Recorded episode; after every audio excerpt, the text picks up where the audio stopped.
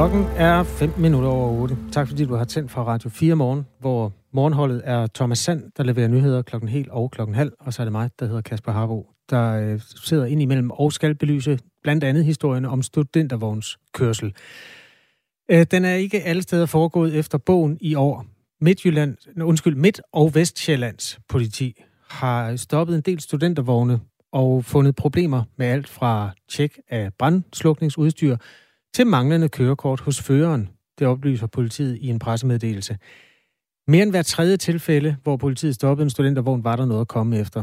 Vi har her på Radio 4 været i kontakt med politiet på Fyn og i Jylland, og der er oplevelsen en anden. Man fortæller der, at man ikke har valgt at prioritere kontrol med festglade studenters vogne, og øh, den øh, regionale forskel har blandt andet fået prædikatet konkurrenceforvidende sat på sig, øh, inden du hørte nyheder her. Daniel er jøde og skriver ind, Politiet plejer at lave kontrol, hvor problemerne er størst. Fotovogne, hvor folk kører for stærkt osv. Så, så må det ikke øh, den chef skulle se sig selv i spejlet øh, og finde ud af, om han vil løse problemerne, eller blot undskylde sig med, at de andre også gør det. Han må tage ansvar, skriver Daniel, som er jøde. Ikke desto mindre er det her også en øh, politisk sag, og Henning Hyllested er transportordfører hos øh, Enhedslisten i Folketinget. Godmorgen. Godmorgen, godmorgen. Politiet vælger at prioritere at holde øje med de her unge mennesker, når de kører... Stud- eller ja, altså nogen prioriterer det, andre prioriterer det ikke. Mm. Hvad mener du ja. om den regionale forskel? Ja, det synes jeg er, det synes jeg er helt vildt. Altså, det er, det står på i en uge, godt en uges tid, det her, ikke? Så, så det, er, det er dårligt, at de, at de politikredse, der vælger ikke at, at, at, at tjekke det her, det, det, det kan jo ikke være mangel på ressourcer eller noget. Det er jo simpelthen mangel manglende prioritering. Jeg har det sådan lidt på fornemt, at de har nok tænkt, ah, lad os nu ikke, lad os nu ikke forstyrre de glade, de glade unge menneskers øh, fest her, ikke? Men jeg synes, det er helt urimeligt. Vi ved jo fra tidligere år, at det er galt, også øh, med de der køretøjer. Der er altid noget at komme efter, det viser det sig så også fra, fra Midt- og Vestjylland, at en tredjedel af køretøjerne, det er faktisk mange, ikke? Uh, at, at, at, at det er galt der. Der er nogle procedurefejl omkring noget brændslukningsudstyr, som skal efterses, og det er ikke sket. Vi har også hørt om en øh, sigtelse for lidt siden, hvor en chauffør var ude at køre efter 8 timers hvile, og der siger reglerne 9 timer. Det er sådan i den afdeling, hvor man kan sige, det kan måske ske. Men så er der faktisk også tre tilfælde, hvor chaufførerne viser ikke at have noget kørekort. Hvad tænker du om det, at der kører folk rundt uden kørekort med studenter på ladet? Jamen, det er jo helt vildt, altså, øh, og det, det er jo ufatteligt, at, at, at sådan noget ikke bliver, ikke bliver tjekket inden. Øh, og derfor er det også øh, helt ufatteligt, at de politikredse, der har valgt ikke at prioritere det her, de ikke gør det. Altså, som jeg sagde, der er, det, det her det står på i en uge, så, så det kan man selvfølgelig godt i en hvilken som helst politikreds finde, øh, hvad hedder det, finde ressourcer til. Og derfor bør man også prioritere det. Øh, og altså navnlig, når man ved, at der er faktisk noget at komme efter. Det er en rigtig farlig cocktail i køretøjer eller chauffører, der, der ikke lever op til, til reglerne, og festglade, for at sige det rent ud, pissefulde unge mennesker øh, på et, et lastbil, på en lastbil, der bevæger sig. Det er, en, det, er en, det er en rigtig farlig cocktail, og derfor burde politiet overalt i hele landet være opmærksom på det her og sætte ind over for det. 76 studentervogne blev på fire dage stoppet af Midt- og Vestjyllands politi for at tjekke, hvordan det stod til med køretøjerne. 26 af dem havde en eller anden grad af mm. bøvl og fik en bøde fra blandt andet de her fravær af kørekort, ildslukkere, som ikke var efterset, og manglende dokumentation for forsikring på køretøjerne. Hvad vil du gøre ved det her, Henning Hyllested? Nu er problemet belyst i fuld offentlighed. Ja, igen i år, kan man sige, fordi det, det, det går igen fra år til år. Det, Jamen altså, jeg vil da prøve, at, jeg vil da prøve at spørge justitsministeren, han synes, øh, at det er rimeligt, det der foregår. Nu er det ikke justitsministeren, der bestemmer, hvordan øh, politiet øh, hvad hedder det, bruger deres ressourcer.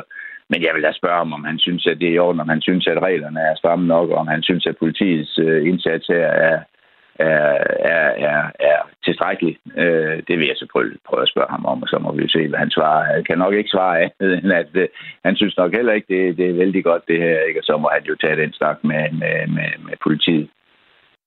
Tak for at være med, Henning Hyllested. Velkommen.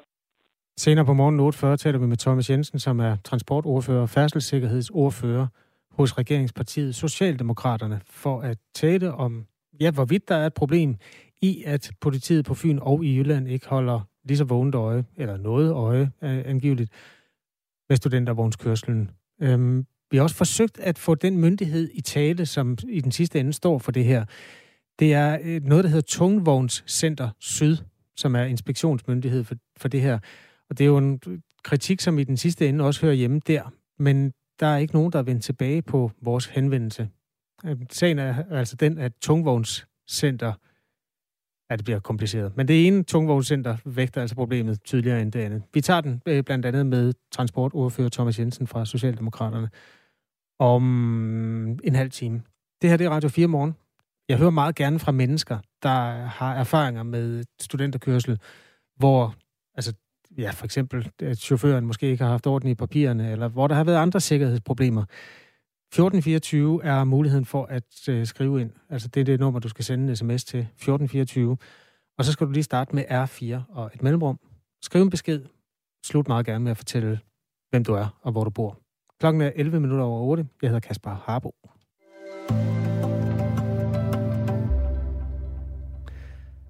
Der skal lugte mindre af rodalon og tisse sure sokker, og mere af friskplukkede blomster og nybagte boller.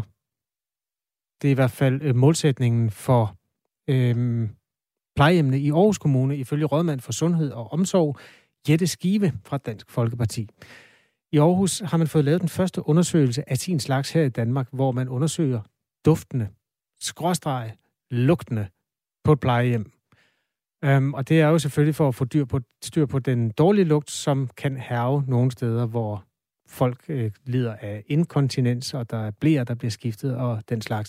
Tidligere på morgen talte vi med plejehjemslederen på Skilleager plejehjem i Aarhus, Lis Kjems. Hun fortalte om de her udfordringer. Så er den ikke særlig ram. Altså den tror jeg, at vi alle sammen har mødt. Øh, og det er også den, vi har arbejdet med. Øh, det har tidligere været plejepersonale. Det har varetaget den fulde omsorg omkring borger. Den fulde omsorg, det betyder også øh, rengøring og vasketøj. Og der har vi valgt på skala at sige at ansætte et rengøringsteam, som simpelthen har det som kerneopgave. Vi kan sige godmorgen til Annette Sikker, der er ældre omsorgschef i Aarhus Kommune. Godmorgen. Godmorgen. Hvorfor fik I lavet sådan en undersøgelse? Øh, det starter jo simpelthen med, at øh, vi har et, en, en overordnet indsats omkring besjæling af vores plejehjem. Det vil sige at lave gode rammer, dejlige hjem, og øh, i den forbindelse har vi fået tilbagemeldinger flere gange på, at, øh, at man nogle gange bliver mødt med ubehagelige lugte af tis eller røg øh, eller andre stærke, grimme lugte. Og det, det gør, at man får en forkert, et forkert indtryk af vores plejehjem. Hvad er den værste lugt, du har oplevet, når du har været på et plejehjem? Øh, det tror jeg er sådan en, øh, et menneske, der har en urinvejsinfektion, som er ubehandlet. Øh, og lige der, før man får behandling, det er, når man er sygeplejerske, så lærer man at registrere det. Der behøver man næsten ikke engang at tjekke urinen. Der kan man lugte sig til det. Du godeste. Undersøgelsen, som Aarhus Kommune har fået lavet, er med understøttet af nogle videnskabsfolk fra det, der hedder Mosgårds Antropologiske Analyseenhed, der hører under Aarhus Universitet og mundet ud i otte konkrete anbefalinger. Den lyder blandt andet sådan her. Duften af mad er vigtig. Brug de eksisterende behagelige dufte strategisk, eller overvej dufttilsætning steder, hvor lugtgener ikke kan elimineres. Tidligere på morgen talte vi som sagt med lederen på Skille og Plejehjem. Her havde de ansat tre medarbejdere, hvis eneste job var, ja, de skulle selvfølgelig gøre rent, men de skulle også sørge for, at der ikke lugter grimt. Er det øh, i virkeligheden bare det, man skal gøre? Altså sige til de mennesker, der gør rent, nu arbejder vi også med lugten? Nej, det er ikke, øh, det er ikke altid nok. Øh, det, vi, det vi også kigger på, det er selvfølgelig også at få luftet, luftet rigtig godt ud, og det, det handler også om, at plejepersonalet hele tiden lige skal tænke over, at når vi er færdige på en stue, eller inden vi går i gang, at vi lige får luftet ud. Øh, det er også noget med, hvordan vi anlægger vores haver uden for husene. Hvor planter vi strategisk duftende blomster i forhold til vinduer og døre. Øh, der, hvor vi har en del af vores beboere, der er rygere, så handler det også om at få sat sådan nogle øh, røgfiltreringsanlæg op. Så der er rigtig mange ting, der skal kigges igennem. Og noget af det, vi starter med, det er egentlig at få udarbejdet sådan et screeningsværktøj, så vi kan gennemgå samtlige af vores plejehjem for, hvad der, hvad der er issuene på lugte, og er det et lugtneutralt miljø, eller er der nogle udfordringer? Øhm, hvad kan man gøre? Altså, der findes jo sådan duftfrisker sprays, som man kan gå rundt med. De lugter nærmest værre end den duft, man prøver, eller lugt, man prøver at overdøve. Altså, det, det, det lyder meget godt med de der friskbagte boller, men så skal man jo til at bage boller hver dag. Er, er det, Jamen, det en, håber jeg så, men også, vi gør langt hen ad vejen. Friskplukket blomster, det kan også være en udfordring i november. Ja. Øh, der er også nogle helt fysiske rammer. Altså, vi, det, der er jo nogle gange nogle ting, der kan være svære. For eksempel så får vi øh, vasketøj ud af husene nogle steder, øh, altså sådan lindet og så videre. Og for at kunne gøre det nemt for dem, der skal afhente det, så har man lindet rum tæt på indgangene. Det er bare ikke særlig smart, når de har stået der en uges tid og afventet afhentning, fordi så kommer det til at lugte. Det vil sige, det er det første, øh, borgerne kan møde, eller pårørende møder, når man kommer ind, det er den her lugt af lidt gammelt vasketøj, der står. Og det giver nogle andre associationer i forhold til, om det er et hyggeligt og et rart plejehjem at være, når man starter med at lukke gamle vasketøj. Men i bund og grund er linderummet placeret, fordi man gerne vil tilgodese nogen, der arbejder. Det her er jo et øh, problem, der er lige så gammelt som mennesket i sagens natur. Vi har jo altid lugtet øh, forfærdeligt, hvis ikke vi gjorde noget ved det. Hvad, hvordan kan det være, det er 2021, vi skriver, før man kigger på det her? Ja, det er et rigtig godt spørgsmål.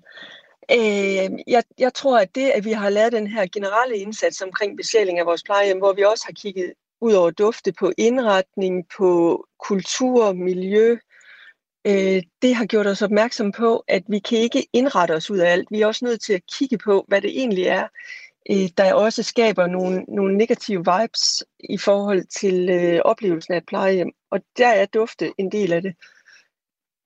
Det sagde Annette Sækker, som er ældre- og omsorgschef i Aarhus Kommune, som altså har fået lavet den her undersøgelse og de konkrete tiltag, som skal dæmme lugtene ind. Tak fordi du var med, Annette Sækker. Det var så lidt. God dag. Tak lige måde. Ældre- og omsorgschef altså. Øh, ja, det er også slemt at være pårørende til en plejekrævende i hjemmet, skriver Mia. Og jeg måtte påpege lugten af urin flere gange. Jeg har selv arbejdet i sygeplejen, og desværre er det en kendt med urinlugt hos ældre, og det er ikke værdigt. Tænk dig dag ud og dag ind i lugten af gammel urin. Lyder forslaget fra Mia, som har skrevet til 1424. Det er Radio 4 morgen, du lytter til. Klokken den er 17 minutter over 8.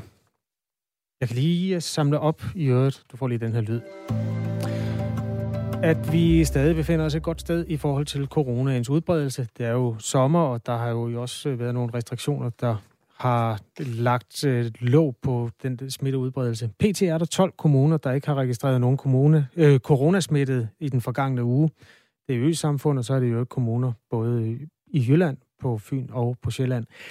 Øhm, der var i går 243, der øh, bongede ud med positiv coronatest. En anelse stigning der, og det er jo altså i en tid, hvor man holder meget øje med den sekventerede variant, der hedder Delta. Altså når man øh, sekventerer de positive prøver, holdes der øje med Delta og Delta Plus. Den er i fremmarsch i hele verden, og man regner med, at øh, det i løbet af kort tid vil være sådan, at 9 ud af 10 tilfælde inden for EU's grænser er Delta-varianten. Den er mere smitsom, om den er mere alvorligt, er ikke belyst endnu. Det er der ikke øh, indtil videre øh, store tegn på. Men altså en vaccine, øh, eller ikke en vaccine, en variant, som øh, har stor udbredelse i Danmark. PT er der på sygehusene 62, der ligger med en øh, aktiv coronavirus i kroppen, og det er jo et tal, der gudskelov daler lige så langsomt hen over sommeren. Klokken er 19 minutter over 8. Det her er Radio 4 morgen. Øhm, I forhold til coronapandemien, der har vi nu en sådan sociologisk ting, der i virkeligheden peger i den gode retning. Fordi corona har betydet, at vi ser færre mennesker, men vores venner er blevet vigtigere. Det viser en megafonmåling, som er lavet i kølvandet på den her pandemi, hvor mange mennesker har været spærret inde. Knap 4 ud af 10 danskere har oplevet, at deres venskaber betyder mere, end de gjorde før. Det er offentliggjort i politikken i dag. Og Anne-Marie Krav Porhus er filosof og prodekan ved Aarhus Universitet og har forsket i relationer og kærlighed og er meget velanbragt i et interview om det her. Godmorgen. Godmorgen. Hvilken ven har betydet mest for dig under coronapandemien? Hvilken blandt mine venner, der har betydet allermest? Ja. Er der nogen, der har fået en særlig plads øh, i en tid, hvor vi var spærret inde? Øh, ja, det er der sådan set øh, nogle venner eller veninder, som bor tæt på. Ja.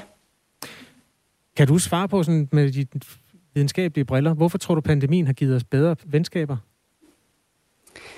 Altså, vi er i hvert fald kommet tilbage til at forstå øh, noget af det, der betyder allermest i vores liv. Og det gør nogle af de relationer, som vi føler os trygge i. Nogle, der kender os godt. Måske der er nogen, vi deler historie med. Så øh, de, de ved, altså sådan nogen, vi bare kan sige alting til.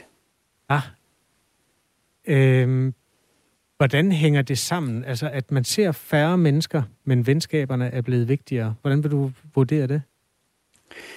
Altså, vi har jo skulle vælge ud, øh, hvem, hvem vi ville se, ikke også? Og der kan man sige, at det er naturligt ligesom at vælge de, de kærlighedsfællesskaber, vi har med, med, med børn og partnere.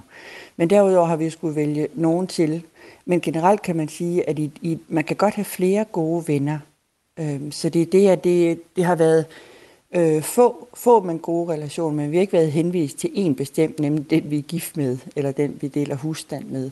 Øh, så det at kunne vælge ud, og så øh, ligesom kunne bruge mange sider af sig selv sammen med forskellige mennesker, det, det betyder noget. Men man, øh, man får kun adgang til den, man er, ved at man egentlig får lov at være sammen med nogen, som man svinger godt med. Så du kan sige, hvis du, hvis du opfatter dig selv som en, der egentlig er er fuld af humor, så kommer den humor jo først rigtigt til udfoldelse, når man kan være sjov sammen med nogen. Ja, det, så det er, det, er lidt hårdt at, øh, at fortælle sig ja. selv vitser en hel pandemi ja. igennem. Ja, det virker ikke. Nej, det gør det ikke. Øh, den her undersøgelse er altså offentliggjort i politikken i dag, lavet af Megafon. Knap 40 procent svarer, at deres venskaber er blevet vigtigere, eller meget vigtigere, som følge af den forgangne tid. Der er også nogen, der ikke ser nogen ændringer. Så er der jo 4 procent, der synes, at deres venner er blevet mindre vigtige. Det kunne være interessant at høre, hvad der har fået dem til at holde skruen i vandet under pandemien, men det fremgår altså ikke. Øhm, men jeg synes, det der er interessant i, i undersøgelsen er sådan set forskellen mellem øh, generationerne. Altså det er de unge, for hvem øh, venskaberne er kommet til at betyde enormt meget mere her øh, under coronapandemien. Altså jeg synes, det viser noget, som allerede var, øh, som ligger i tiden, også før corona, nemlig at øh, de unge, for de unge betyder venskaber mere, end det, end det gør for de ældre. Selvfølgelig betyder venskaber noget for alle mennesker, men de unge lægger utrolig stor vægt på det. Det betyder noget for dem, om de overhovedet oplever lykke i livet, om det her med vennerne lykkes. Så de er enormt trofaste og, og gode til at, øh, at have venskabsrelationer. De plejer dem øhm, og, og, og gør det godt der. Så jeg er lidt imponeret af de unge i forhold til, hvordan, hvor, hvor gode de er til at være venner. Jeg får lyst til at spørge dig, når du nu har forsket i relationer og kærlighed. Jeg kan ikke øh, komme i tanke om andre steder i Danmarks historie. Det skulle lige være under besættelsen måske, men ellers er det vel sådan helt nyt, at vi nogensinde har fået at vide, at nu må du ikke se mennesker. Kan, kan du huske nogle foreksempler på det? Ej, det er rigtigt nok, at det der med at vise samfundssind ved netop at holde sig hjemme, det, øh, det, det, er, det er en lidt særlig situation. Altså man kan sige, vi er under oliekrisen, der blev vi bedt om i hvert fald ikke at sætte, sætte vi skulle ikke sætte os ud i vores biler om, om søndagen. Så den der tanke om ligesom at, øh, at gå tilbage til noget meget nøjsomt, hvor man, hvor man øh, holdt sig i ro inden for hjemmets fire, fire vægge, det, der skal vi måske tilbage til noget af det, vi har gjort for, for klimaets skyld. Og det tror jeg faktisk er noget af det, vi skal til at holde fast i. Hvis vi skal holde fast i venskaber som fænomen, er der noget, der har ændret sig i den måde, vi ser på venskaber? Ja, det mener jeg. Jeg mener, jeg kunne se også før corona, altså at øh, der, hvor vi i et par hundrede år har tænkt, at det var at finde den eneste ene i kærligheden, altså det var, det, der, det var der, vi ligesom fandt lykken.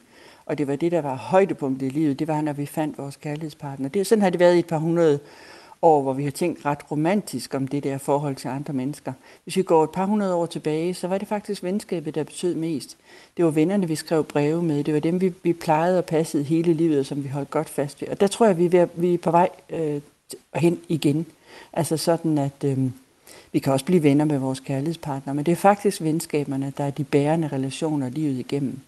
Så, så jeg mener simpelthen, at den romantiske periode er ved at rene ud, og så er vi på vej over i en, en anden type, øh, hvad skal man sige, lige så, lige så vigtige øh, relationer i vores liv, men de, men de handler altså om, om venskaber frem for, for parforhold.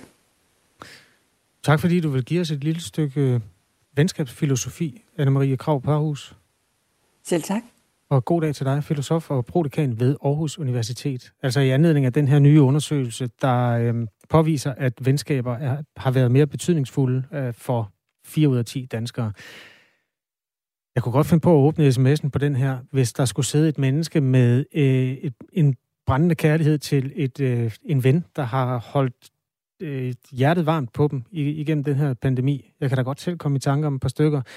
altså, hvis venskaber i en eller anden grad har reddet dig fra at blive sindssyg i øh, de der forbandede 16 måneder, hvor vi i en eller anden grad var spærret inde, så kunne det være, at du har lyst til at øh, hylde det for åben øh, æder. Kom bare med en, et, et, altså, en, en lille lemliggørelse af den her undersøgelse. Hvilken ven har reddet din, din livsglæde under pandemien?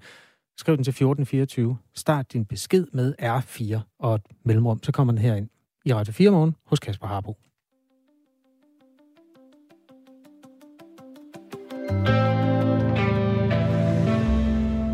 Goddag Mikkel. Goddag. Mikkel Møller Wilhelmsen er produktionsassistent på Radio 4 morgen og har været det. Har du været det siden 1. november i virkeligheden? Godt og vel. Min, øh, min første mandag her på redaktionen, det var også øh, Radio 4's første mandag i luften. Ja, okay. Jamen, det var også den 1. november, jeg mente i virkeligheden. Men det, altså, det, Ej, det var en torsdag. Ja, det er sandt. Ja, det er sgu rigtigt. Så det var den 4. november. Eller en fredag. Hvor Radio 4 morgen åbnede. Ja. At der, der var din første dag. Og nu er det din sidste dag. Mm. Altså, yes, ikke som menneske, men som øh, her på radioen. Og øh, din funktion er at øh, om lidt deltage i fødselsdagskvisten. Fordi normalt er vi to værter, og så er det meget nemmere, men hver dag trækker jeg et uskyldigt menneske ind og udsætter et vedkommende for det. Men allerførst, altså, øh, du er faktisk den, man kan takke for, at der ligger podcast. Ja, mig og mine kolleger i hvert fald. Ja. Jeg skal, ikke tage, jeg skal ikke tage hele æren. Har du lagt den første time ud, den der udspillede sig mellem øh, 7 og 8? Den ligger klar. Nej, det er perfekt. Hvad skal du egentlig lave, siden du stopper her? Jamen, grunden til, at jeg stopper, er, er fordi jeg er færdig på, på Aarhus Universitet, hvor jeg har brugt de sidste fem år. Øhm, så nu skal jeg bruge mit, øh, min kommende tid på at være arbejdsløs. Okay. en akademiker til køen. Ja, simpelthen. Hvad har du læst egentlig? Det ved jeg slet ikke. Jeg har læst medievidenskab, både okay. på bachelor- og kandidatniveau. Perfekt. Jamen, lurer mig om ikke, der bliver brug for dig et sted i samfundet. Vi har været glade for dig i hvert fald. Tak. Mikkel, øh, den 30. i 6. er en øh, mærkedag for tusind ting, og det, det, der foregår i fødselsdagskvisten, nu skal de finde det rigtige papir, det er, at jeg tager simpelthen de øh, mærkedage, der er. Nogle gange er det personer, andre gange er det sådan en mere organisatorisk art, eller lande, eller noget fjerde, som har fødselsdag. Og så nævner jeg de fem vigtigste mærkedage, og så skal du liste dem op. Nævne den ældste først, og så lave rækkefølgen derfra. Det er kun én gang i fødselsdagskvistens historie, at det lykkedes at ramme alle fem rigtigt. Så du skal ikke føle noget kæmpe pres. Godt, jamen det lyder jo nemt. Ready? Klar. Dem, øh, vi fejrer i dag, er øh, Sovjetunionens første atomkraftværk, Grevinde Alexandra, Livgarden, Mike Tyson, altså sværvægtsbokseren, og den demokratiske republik Kongo, tidligere kendt som øh, den udemokratiske republik, og endnu tidligere kendt som Zaire, og engang en del af Belgien. Ja, fem øh, forskellige typer. En grevinde, et land, et atomkraftværk, en sværvægtsbokser og en livgarde. Ja. Hvad, hvad er ældst? Uha, jeg bliver meget stille, og det, det er både fordi jeg noterer, og fordi jeg er spejlblank på, hvad der er, hvad der er ældst her. Øhm, Grevinde Alexandra er jo nok ikke den ældste, trods alt. Livgarden kunne jo faktisk godt være ældre, end man lige først øh, går og tror. Bravo, Mikkel. 463 år. Fedt. Den er ældre end Alexandra. Det var godt, du ikke lavede den omvendt, hva'? øh, det er Frederik den 3. Der jo, dengang hed det Kongens Livregiment. Det hedder nu Livgarden. Nå, vi har et minut og 20, så, så er der ja. noget Vi skruer op for tempoet. Jeg tror, at den næste, det må være Kongo. Det er ærgerligt. Ja, det er også øh. en svær quiz i dag, fordi det ligger meget tæt mellem øh, Kongo og den, der reelt er den næste ældste. Kongo er 61 år som selvstændig demokratisk republik. Så er det Sovjet, der er, den, ja. der er det rigtige svar? Sovjetunionens ja. første atomkraftværk. Hvem er ældst? Det er virkelig en virkelig godt spørgsmål. Hvem er ældst af grevinde Alexandra og Mike Tyson? Ja, det er jo et 50-50 spørgsmål, og det gør det jo faktisk ret meget nemmere. Øh, jeg skyder simpelthen på, at du prøver at tage fusen på mig, at det er... Nej, nej, det er sgu Mike Tyson. Der er ældst? Ja. Han ser bare ældre ud.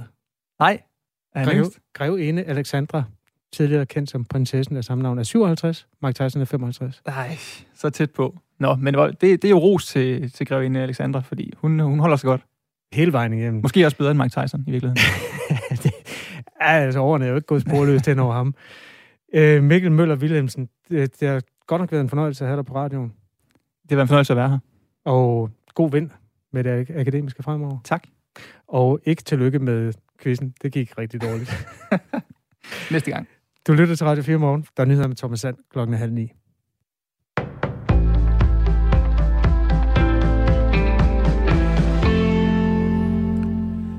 Dansk økonomi er kommet bedre gennem coronatiden end tidligere antaget. I første kvartal i år skrumpede økonomien med 1% fra kvartalet før, viser tal fra Danmarks Statistik. Tidligere var det beregnet et beregnet fald på 1,3 procent. Også 2020 har udviklet sig bedre. Her er økonomien skrumpet 2,1 procent, viser nye tal. Tidligere beregninger havde vist et fald på 2,7 procent. Økonomien beregnes ved landets bruttonationalprodukt BNP. Det er et udtryk for størrelsen af et lands økonomi. Stigninger eller fald viser, om økonomien vokser eller skrumper. Under corona har flere børn og unge oplevet at blive mobbet på nettet, og organisationer melder om en markant stigning i henvendelser om digitale krænkelser herunder af seksuel karakter. Det fremgår en ny rapport fra Børns Vilkår og Trykfonden Svigt af børn i Danmark, der giver en status på børns trivsel. Antallet af samtaler hos børnetelefonen om digital mobling blev fordoblet efter den første nedlukning. I månederne inden fortalte 12 procent af de børn, der henvendte sig på børnetelefonen om mobning, at den foregik digitalt. Efter nedlukningen den 12. marts steg den andel til 27 procent. Altså, det er jo helt oplagt, at, at børn øh, har brugt mere tid på de digitale medier øh, under corona, og man har også mødtes mindre i de fysiske fællesskaber. Så, så derfor er de kommet til at spille en, en, en meget stor rolle for børns øh, sociale liv. Øh, og jeg er sådan set ikke så overrasket over, at øh, mobningen også er taget tilsvarende til øh, her. Siger Rasmus Kjeldahl, der er direktør i Børns Vilkår, spørger man Jon Christian Lange, seniorrådgiver i Red Barnet på området børns digitale liv, så er tallene forventelige. Jeg vil sige, generelt har der været altså stigende problemer i det digitale, øh, og det har der jo været på, på mange parametre. Så kan vi også se, at den hadefulde tale, at den er steget helt markant øh, under corona. Børn og unge blev under corona også mere sårbare over for andre krænkelser på nettet, herunder dem af seksuel karakter. Red Barnets rådgivningsorgan Slet det modtog i 2020 87 procent flere henvendelser end året før. Næsten en tredjedel handlede om digitale sexkrænkelser. Blot en person er smittet med coronavirus i Grønland i øjeblikket, det skriver det grønlandske medie KNR. Siden slutningen af maj har der været et stigende antal smittede, men efter at der et stykke tid har været ni smittet i alt, er otte af dem nu raskmeldt. Den eneste tilbageværende smittede person befinder sig i Nuuk og er stadig indlagt på hospitalet. Personen er smittet med alfa-varianten, der første gang blev opdaget i Storbritannien. Med blot én coronasmittet tilbage i Grønland bliver der lempet for flere af de coronarestriktioner, som selvstyret har været underlagt i flere måneder. Det betyder, at der fra 1. juli igen kan komme flere rejsende ind i Grønland fra Danmark. Og selvom der stadig er et stykke vej til en normal sommer, så er der begyndt at komme flere rejsende i terminalerne i Københavns Lufthavn, og de gør klogt i allerede hjemmefra at forberede sig på, hvilke regler der gælder for de flyselskaber, man flyver med, og for de destinationer, man rejser til. Det fortæller Susanne Rose Plum, der er passagerchef i Københavns Lufthavn. Jamen, det der er vigtigt, det er, at man øh, er rimelig øh, godt forberedt, og det betyder egentlig, at man skal være øh, løbende orienteret om, hvad er de gældende regler i forhold til det flyselskab, man skal ud og rejse med, også til den øh, slutdestination, man skal ned til. Noget, de rejsende også skal huske før, huske før de tager til lufthavnen er mundbind. Københavns Lufthavn følger nemlig anbefalingerne fra EU's agentur for luftfartssikkerhed. Det betyder, at alle EU Lufthavne og stort set alle flyselskaber fortsat stiller krav til de rejsende om brug af mundbind. Og med det nåede vi frem til at kigge på vejret i Nord- og Nordvestjylland. Mest tørt med nogen sol. I resten af landet overvejende skyde med regn eller byer, der stedvis kan blive kraftige over med torden, men især østpå også perioder med sol. Temperaturer mellem 17 og 24 grader.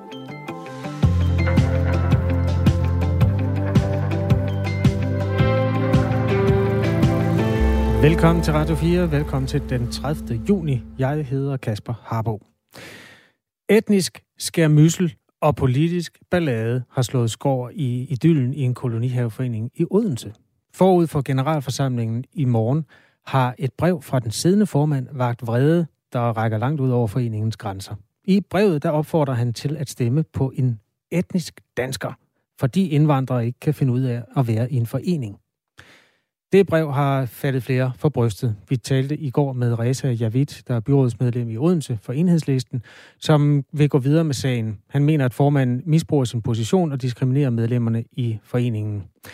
Det afviste foreningsformand Jørgen Erik Jørgensen dog over for os i går. Det mener han ikke, at han gør. Vi har sendt vores reporter her på Radio 4 Morgen i Namda af bil ud i fuglesangen under de vejende Dannebrogsvimler i kolonihave i Dylen for at teste havefolkets holdning til formandens brev. Jeg er taget ud til haveforeningen Vibelund i Odense. Foreningsformand Jørgen Erik Jørgensen har nemlig sendt et brev til udvalgte medlemmer af foreningen, hvor han forud for valget af en ny bestyrelse i morgen opfordrer dem til at stemme på en etnisk dansker som formand. Det vil jeg finde ud af, hvad medlemmerne i foreningen synes om. Jeg går op ad Vibelundvej. Solen skinner, og der dufter af nyslået græs. Hej. Må jeg forstyrre dig et øjeblik? Hvad hedder du, undskyld? Jeg hedder Jack.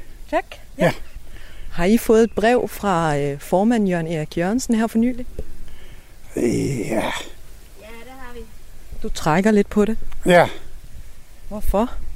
fordi øh, det, det var lidt ubehageligt, synes jeg. For helt ærlig, så var det lidt racistisk. Hvilken del er det? Ah, nej, det, så meget vil jeg ikke uddybe det, det vil jeg. Jeg synes bare, at det var meget forkert. Meget forkert. Det var ikke, det var ikke en formand værdig at skrive sådan en brev der. Det synes jeg ikke. Kommer I til at stemme på, øh, på torsdag? Ja, Stemmer I på en etnisk dansker, som han opfordrer til? vi stemmer på den person, som vi mener øh, er, er moden til at overtage, og som er, jeg føler er rigtig dygtig og ikke øh, hænger sig alt sådan noget. Jeg kan se, at jeres nabo ikke har slået øh, hæk. Hvis du har en have, så har du pligt over for naboerne at holde den, og ikke det der svineri derovre. Ved du, hvad etnicitet hun har? Øh, hun er danske, tror jeg. Det, det er ikke noget racisme i det. Det er det ikke. Nej, hun er dansk. Er hun ikke dansk, Anne? Ja, det mener jeg også nok. Jamen, øh, jeg vil ønske jer øh, held og lykke med afstemningen Jo, tak. på torsdag. Tak. Ja, god dag til jer. Ja, lige måde, tak. De to kolonihavehuse mellem øh, Jacks kolonihuse har ikke klippet hæk.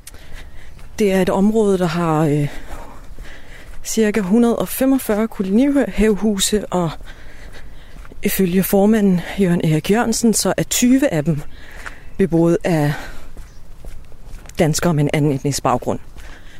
Og øh, dem er jo også på jagt efter.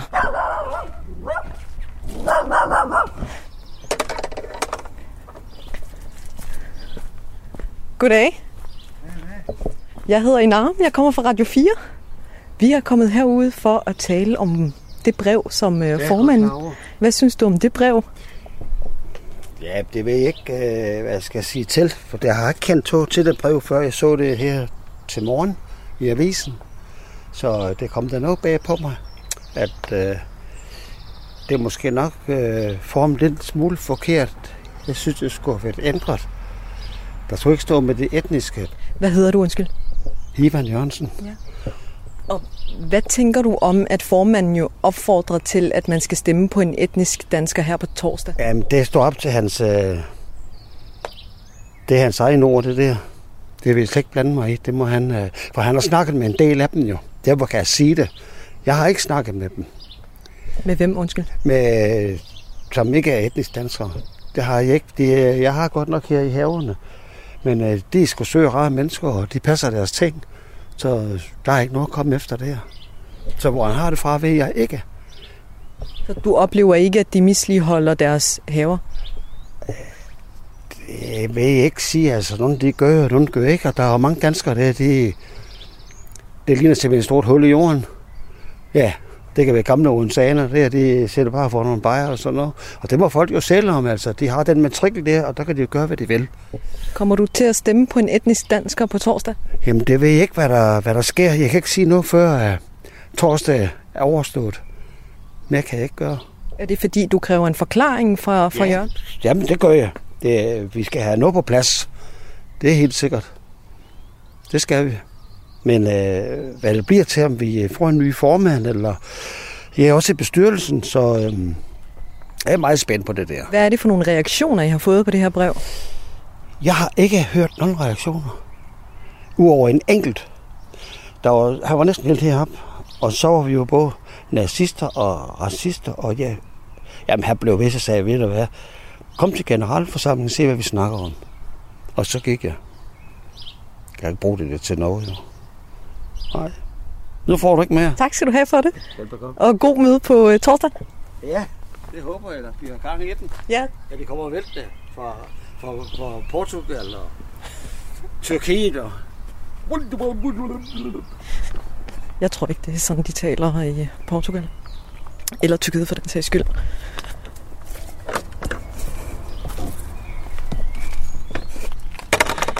Der er øh, blevet peget på, øh, hvor det er, at jeg kan finde de her øh, kolonihaveejere med en anden etnisk baggrund. Så nu, en dansk hedder det. Øh, så nu prøver jeg at, øh, at finde dem.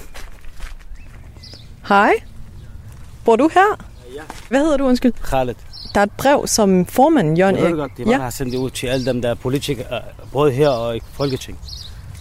Nå, det er dig, der har fortalt de øh, politikerne på, i Odense Byråd, at, at det har fundet sted. Ja. Hvad synes du om det? Det, det er hans, øh, jeg ved ikke, hvad man kalder det. det. Det er ikke ytringsfrihed, det er ikke demokrati, det er bare hans egen tankegang. Fordi manden, han er en ældre mand. Han tænker på en anden måde end os unge, der gør her i verden, Libici. Vi tænker mere multikultur og alle de der ting. Altså han tænker mere, altså det skal være ham. Altså en ældre mand, der ikke gider give sig. Altså herovre, vi, vi har ikke noget personligt mod ham. Det er det eneste, vi tænker, vi, vi skal have en, en ung en, der kommer med nye idéer, nye ting herover. Så vi alle sammen har det godt. Altså grund til, at man køber en kolonihave, det er bare for at hygge sig og være med, hans, med ens familie, eller børn, eller venner og sådan noget. Det er det eneste, altså ikke andet end det. Hvem er vi? Altså alle os mennesker her, der bor her.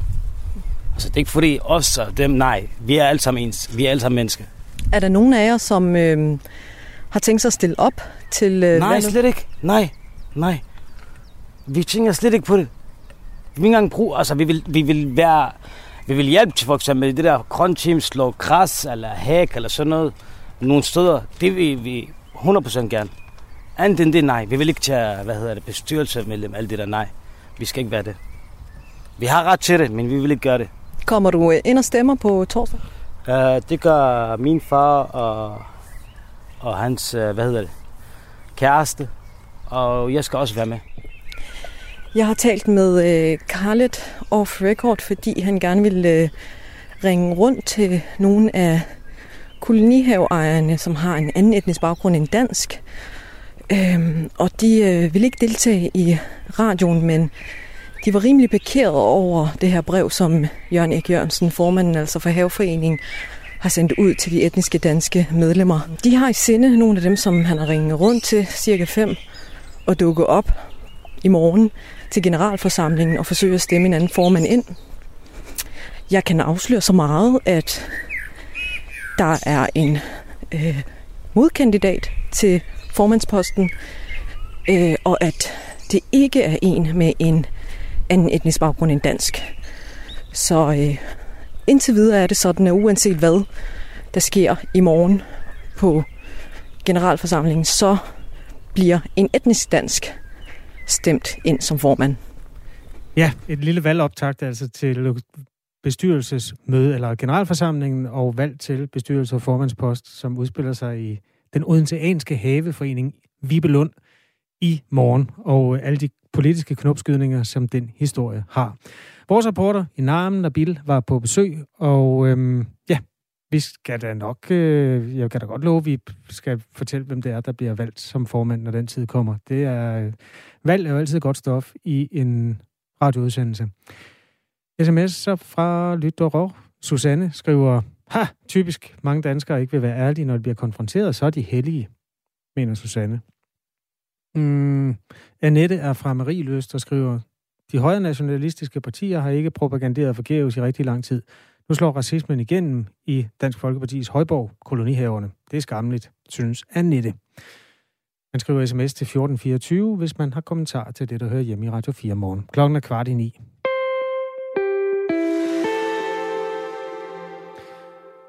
Studentervognskørsel er ikke alle steder foregået helt efter bogen i år. Midt- og Vestjyllands politi har i år stoppet en del studentervogne, hvor der har været problemer med sikkerheden.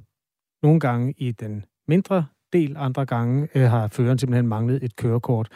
I mere end hver tredje tilfælde var der et eller andet galt, da politiet stoppede en studentervogn, altså på Sjælland eller Lolland Falster. Øhm, det interessante er, at der på Fyn og i Jylland ikke er samme grad af specifik kontrol af de her studentervogne. Vi har været i kontakt med politiet, som på de kanter fortæller, at man ikke vælger at prioritere kontrol med festglade studentervogne. Og øh, vi talte tidligere på morgen med Henning Hyllested, der er transportordfører hos Enhedslisten. Det lyder sådan her. Det synes jeg er helt vildt. Altså, det står på i en uge, godt en uges tid, det her, ikke? Så, så det, er, det er dårligt, at de, at de politikredse, der vælger ikke at, at, at, at tjekke det her, det, det, det kan jo ikke være mangel på ressourcer eller noget. Det er jo simpelthen mangel manglende prioritering. Jeg har det sådan lidt på fornemt, at de har nok tænkt, ah, lad os nu ikke, lad os nu ikke forstyrre de glade, de glade unge menneskers øh, fest her, ikke? Men jeg synes, det er helt urimeligt. Thomas Jensen er transportordfører hos Regeringspartiet. Socialdemokratiet og færdselssikkerhedsordfører også. Øh, godmorgen, Thomas Jensen. Godmorgen. Er du enig i kritikken her, at man burde holde øje med studentervognene alle steder, når det nu viser sig, at der er problemer på Sjælland og Lolland Falster? Jamen, jeg synes, det er rigtig godt, at vi har et eksempel til, til efterfølgelse med, at uh, Midt- og Vestlands politi har, har kontrolleret det i år. Og så uh, noget af det, også, der også kom frem, nemlig at man plejer at tage sådan en, øh, en, en dialog, inden at studenterkørselen starter med branchen, sådan at man sikrer sig, at branchen de er vidne om, hvad for nogle regler der er, hvad for nogle ting, de skal overholde, så tror jeg også, vi vil nå langt. Så man kan sige, at det Midt- og Vestjyllands politi har, har gjort i år, det er, at de har vist, at der er et problem, og det kan jo tjene som inspiration til de øvrige politikredser, at de så også næste år går ud og kontrollerer. Mange regler kan selvfølgelig være komplicerede. At man skal tilse sine ildslukningsaggregater inden for et år og den slags, er selvfølgelig i den tekniske afdeling. Men der er også tre, der har kørt uden førerkort.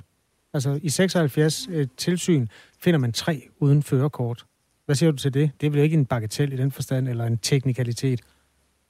Nej, det er det absolut ikke. Altså, selvfølgelig skal færdselsloven øh, overholdes i alle henseender, når man er ude og har ansvaret for en masse unge mennesker, som hånden på hjertet øh, er i et meget festligt lag, hvor man i løbet af dagen jo nok øh, øh, får lidt at drikke. Der skal vi selvfølgelig sørge for, at de kan have en, en, en god fest i trygge rammer, og derfor skal sikkerheden og loven selvfølgelig overholdes. Hvad vil I gøre for at sikre det? Jamen, nu kunne jeg jo høre, at min øh, gode kollega fra Enhedslisten ville øh, tage sagen op med justitsministeren, så nu får vi jo øh, justitsministerens kommentar til det her og, og høre, hvad, hvad øh, han vil gøre. Så øh, på den måde så er er den her sag jo lidt kommet i proces nu. Det vi hører en, øh, en øh, ejer af et firma sige, det er, det er det vilde vest. Altså, der er nogle brødende kar i branchen, og i øvrigt mener han også, det er konkurrenceforvridende, at man øh, driver intensiv politikontrol i en del af landet, og ikke gør noget andre steder. Hvad siger du til det? Jamen altså, politiet rundt omkring i landet har jo øh, forskellige opgaver. Øh, for eksempel har vi lige givet dem en øh, ny opgave med at kontrollere og vanvidsbilister, som det også er meget vigtigt, at vi får, får sat en stopper for, at folk de kører fuldstændig hensynsløst over for andre. Og det ved jeg i hvert fald, at politiet har brugt mange kræfter på her de første tre måneder, den lov den har været gældende. Men derudover, så, øh, så, som sagt, så kan Midt- og Vestjyllands indsats i år, det kan nok godt bruges til inspiration til de øvrige politikreds, til at de lige i slutningen af juni og starten af, juli næste år holder øje med de her øh, studentervogne, og måske også i tiden op til sørge for at have sådan en forebyggende øh, øh, dialog med branchen, så man sikrer sig, at de folk, der ikke helt kender reglerne, de i hvert fald ikke har nogen undskyldning for ikke at kende dem, når man har haft den dialog. Synes du, det er en undskyldning for politiet, at I har påpeget, at de skal stoppe øh, vanvidsbilister? Altså, at man ikke laver en, en målrettet kontrol af studentervognene? Nej, men det er jo simpelthen en realistisk vurdering af, at øh, politiet de, øh, de vurderer, hvad for nogle øh, opgaver de øh, vil ud og, og, og, og sætte ind over for. Og øh, vi har netop lige givet dem en ekstra opgave med det her med, med vanvidsbilister, og øh, det synes jeg jo er rigtig, rigtig flot, den måde, de har løftet den på, fordi vi har virkelig fået sat en stopper for mange vanvidsbilister. Og så må vi håbe næste år, at, øh, at politiet de også kan passe det her ind øh, i, i slutningen af, af juni, start juli måned, så vi også sikrer os, at vi har nogle trygge rammer for, for de unge studenter. Nu må du undskylde, hvis det, her, det er et dumt spørgsmål, men en vanvidsbilist er jo for eksempel en, der kører 100 km eller 101 km i timen igennem en by. Altså vedkommende har jo hele tiden skulle stoppes, også før I sat ind over for øh, det her med sådan strammere lovgivning. Hvor er det, at politiet har fået mere travlt af det? Det har de, fordi at de har, øh, vi har givet dem øh, øh, nogle nye øh, rammer, nemlig at hvis man fanger en vanvidsbilist i dag, jamen så kan man rent faktisk øh, fjerne vedkommendes køretøj og konfiskere det. Og øh, der er også en langt højere straf i dag i forhold til fængsel og, og bøder. Og på den måde så øh, har politiet jo set på, hov, nu har Folketinget givet os nogle redskaber, der gør, at vi først nu effektivt kan stoppe vanvidsbilisme. Og derfor har de øh, sat ekstra ind på den her opgave, og det synes jeg, det er rigtig, rigtig flot. Øhm, du stoler altså på, at politiet prioriterer korrekt, også de steder, hvor man ikke har det her målrettede øje, i hvert fald mod studentervognskørsel. Bør I undersøge i Færdselssikkerhedskommissionen, om reglerne er, som de skal være? Jamen, jeg kan forstå, at der er nogle af mine kolleger, der for år tilbage har lovet at tage det op øh, i Færdselssikkerhedskommissionen, det her med studentervognskørsel. Og øh, det har jeg ikke lige kunne nå at kunne tjekke her til morgen, hvad status er på det. Og det er jo noget, øh, jeg opfølgende... En af dem er røget ud af Folketinget, kan, kan i hvert fald, kan jeg fortælle dig. Kim Christiansen fra Dansk Folkeparti. Ja. Øhm, ja. Christian Pihl Lorentzen fra Venstre har også været på banen. Ja, og det, der kan jeg jo prøve at følge op på, øh, hvad, øh, hvad der er kommet ud af deres, øh, deres arbejde med det. Øh, det har jeg ikke lige kunne nå her, øh, her til morgen, men øh, det er jo noget, vi efterfølgende kan følge op på, så vi har det øh, undersøgt, inden at vi kommer til næste studenterkørsel næste år. Har du en fornemmelse af, at du kan love en mere stram kontrol næste år? Øh, det er jo det, man i hvert fald siger på øh, Sjælland og Lolland Falster. Næste år, så skal vi gå endnu mere opmærksom til værks over for det her i den uge, det står på. Tror du, man kan håbe på i Jylland og på Fyn, at man også gør det der? Jamen, jeg synes, at, at den her kontrol, der har været på, på Midt- og Vestjylland, altså den, den, øh, den giver jo også inspiration til de øvrige politikredse øh, om, at der er et problem, og derfor bør man have fokus på det. Og derfor tror jeg også, når at, at nu tager min kollega fra Enhedslisten det her op med, med justitsministeren, så får vi en, en god dialog om det, og så, øh, så er der også nok flere politikredse, der tager det her med i, i deres øh, planlægning øh, om et år. Så øh, nu er problemet påpeget, og politisk er det, er det sat i proces. Så jeg har en forhåbning om, at næste år der er der, der er der en bedre kontrol landet over. Sagde Thomas Jensen, transportordfører og færdselssikkerhedsordfører for Socialdemokratiet. Tak fordi du var med her til morgen. Selv tak. God dag. Tak lige måde. Vi har prøvet her på Radio 4 at få et interview med Tungvognscenter Syd og forelægge den myndighed kritikken, men har ikke fået noget svar på vores henvendelse, så fra den kant kan vi altså ikke belyse de her tal. Klokken er 7 minutter i 9. Du hører Radio 4 morgen. Vi sender to timers aktualitetsradio til dig hver, øh, eller alle hverdage her i sommeren. Øh, den her dag, den 30. juni, er det befolket af Kasper Harbo. Så har vi underskriften i hus. Danmark køber 1,17 million Pfizer-BioNTech-vacciner af gode samarbejdspartnere i Rumænien, der ikke kan nå at bruge dem selv. Vi fragter dem til Danmark med fly hurtigst muligt. Ny vaccinationskalender på vej, stod der på Twitter i går. I hvert fald øh, der, hvor Magnus Heunicke holder til. Øh, han offentliggjorde altså den glade nyhed, at øh, de mennesker, der gerne vil vaccineres med en Pfizer-BioNTech, er, øh, har udsigt til at øh, blive kaldt tidligere ind, end det ellers så ud til. Det er jo et globalt spil, det her, som er øh, vældig øh, interessant og uforudsigeligt. Flemming Konradsen er professor i global sundhed ved Københavns Universitet. Godmorgen. Godmorgen. I en tid, hvor hele verden skriger på vacciner, hvordan kan man så få over en million vacciner i overskud i Rumænien? Kan du svare på det? Ja, altså Rumænien kom jo faktisk rigtig, rigtig godt øh, fra start i deres vaccineprogram, men så rendte de simpelthen en mur øh, Øh, omkring de 25 procent øh, vaccineret, og det har været rigtig tungt de sidste to måneder at øh, rulle vaccineprogrammet ud, særligt i de landlige områder, hvor man har mødt infrastruktur og administrative øh, skepsis omkring vaccineproblemer, så, så man er gået lidt i næsten i stå øh, i dele af Rumænien med udrulningen. Er det, øh, er det klogt, at det så bare give op og sende vaccinerne til Danmark? Altså, jeg tænker, at det er selvfølgelig økonomisk fordelagtigt for Rumænien, men det virker også som en, en, en vild beslutning at tage. Vi kan ikke lige komme ud med dem. Øh, det er lidt besværligt, så vi giver dem til nogle andre. Hvad synes du om det? Ja, så det er jo selvfølgelig... De har i, i forvejen afleveret nogle AstraZeneca-donation til nabolandene, fordi dem i første omgang brændte ind med, øh, fordi der var opstået stor skepsis og mistillid til netop den vaccine. At det nu også rammer deres Pfizer-leverancer er selvfølgelig lidt øh, mere uforventet eller uventet, fordi at der har der sådan set været en, en bedre opbakning. Og det er klart, at fra et globalt og europæisk øh, næsten naboland, der er det selvfølgelig en udfordring også for os. Øh, vi kan glæde os over, at vi får nogle nogle stik i armen et par uger før, og særligt de 30-årige kan komme hurtigere til. Men det er lidt en stakket frist, fordi at Rumænien vil også blive ramt af nye varianter af coronavirus, som vil sætte sig i deres sundhedssystem, og de er bestemt ikke beskyttet i en dækning på 25 procent. Så, så man kan sige, at vi kan glæde os over, at vi kan komme hurtigere til, men være lidt nervøse for, at andre lande er langt bagud. Fordi rumænske arbejdere er øh, guld værd i Vesteuropa, de vil vende, tage de nye varianter med sig hjem. Øh, og det, det vil blive et problem for hele Europa. Så, så vi kan sådan set håbe på, at vi kan tilbyde dem noget tilbage om nogle måneder, når deres egen vaccineprogram er kommet højere op i omdrejninger igen. Hvad får Rumænien ud af den her deal? Ja, de undgår at brænde ind med nogle øh, vacciner, som i en, i en nationalpolitisk og EU-politisk øh, vil give dem nogle ridser i lakken. Det er bestemt ikke populært, når andre lande står og mangler, og så skulle køre dem til deres øh, udgave af Vestforbrændingen. Og så giver det dem selvfølgelig en, en økonomisk... De sælger dem ikke med en profit, de sælger dem til den kostpris, de selv har haft.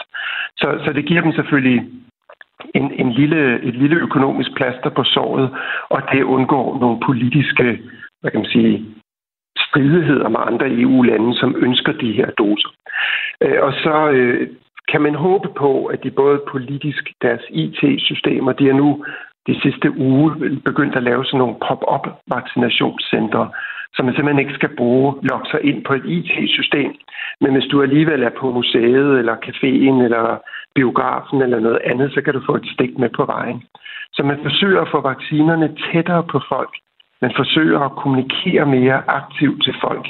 Øh, men mistilliden er der til mange myndigheder blandt befolkningen, så det er en det er en lidt op ad bakke, og så har de så mistet 10.000 vis af sundhedsarbejdere, dygtige sundhedsarbejdere fra Rumænien, arbejder nu i Vesteuropa. Det giver dem også problemer med udrulningen af programmet. 23 procent af verdens befolkning er vaccineret mod coronavirus øh, lige nu. Og det gælder jo, som du er inde på, Flemming Konradsen, bedre, eller det er bedre, der er bedre dækning i rige lande, end der er i fattige. Der er 50 procent af befolkningen i EU, som er øh, vaccineret nu. Til gengæld er det i Afrika kun 2% af befolkningen, der har fået et vaccinestik.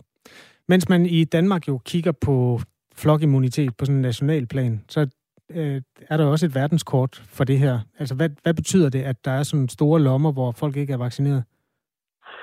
Ja, det betyder, at pandemien vil vare endnu længere. Det betyder, at de humanitære, økonomiske produktivitetstab er meget større, og så betyder det, at der hele tiden vil udvikle sig nye varianter, så vi alle sammen, lige meget hvor vi er i verden, skal kigge ind i nogle varianter, der måske er mere smitsomme, måske er mere sygdomsfremkaldende.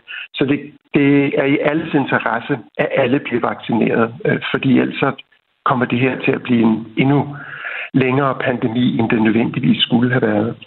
Og det er klart, at nu bedre vi er til at forudsige, hvor mange doser vi rent faktisk skal bruge i de forskellige nationale programmer, nu bedre kan vi fordele dem effektivt. Så nu ser vi en række lande verden over, som har millioner af doser på lager, og det er selvfølgelig et meget ineffektivt system. Hvis vi kan forudsige, hvor mange vi får brug for, og kan sende dem direkte fra fabrikken til de steder, hvor man har hårdt brug for dem, så bliver det en meget bedre pandemikontrol. Tak for den øh, analyse, Flemming Konradsen. Tak, god dag. God dag til dig også. Professor i global sundhed ved Københavns Universitet. De mange nye doser i det danske vaccinationsprogram betyder, at man rykker i kalenderen. Hvis du er mellem 30 og 34 år, vil du i løbet af de næste en til halvanden uge få et øh, brev i din e-boks, hvor du bliver inviteret til øh, vaccine. Det var, vi nåede i Radio 4 morgen med Kasper Harbo. I dag der er ring til Radio 4 med Ida Sofie Sellerup om 5 minutter. Først nyheder med Thomas Sand. Klokken er 9.